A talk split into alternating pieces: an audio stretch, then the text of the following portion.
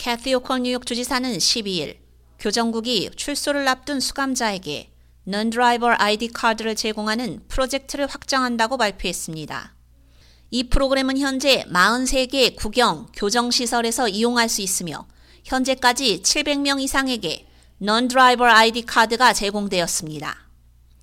호컬 주지사는 역사적인 Clean Slate 법안에 서명하는 것에서부터 교도소에서 일자리로 프로그램을 만드는 것까지 우리 행정부는 전과자 뉴욕 시민들이 다시 일어서서 사회에 기여할 수 있도록 돕기 위해 최선을 다하고 있다며 유효한 서류를 갖추는 것은 인력, 교육 및 의료 시스템에 참여하는 데 매우 중요하며 이 프로그램은 수천 명의 뉴욕 시민들이 사회에 진 빛을 갚고 올바른 길로 들어서는 데 도움이 될 것이라고 말했습니다.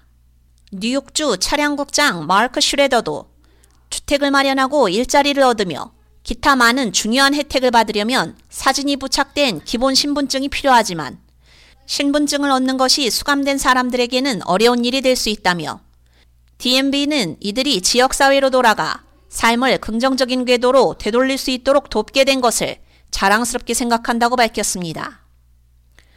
호컬 주지사의 교도소에서 일자리로 이니셔티브는 전과자를 교육, 자원 및 취업 발전 기회와 연결하는 데 중점을 둬 노동인구 재진입을 늘리고 재범을 줄이는 것을 목표로 합니다. 이 시험판 아이디 프로그램은 DMV가 교정국과 협력해 주도합니다. 이 프로그램은 2022년 4월 호컬 주지사의 지시에 따라 아티카에 있는 와이오밍 교정시설과 웨스트체스터 카운티에 있는 타코닉 교정시설 및 베드포드 힐스 교정시설에서 시작되었습니다.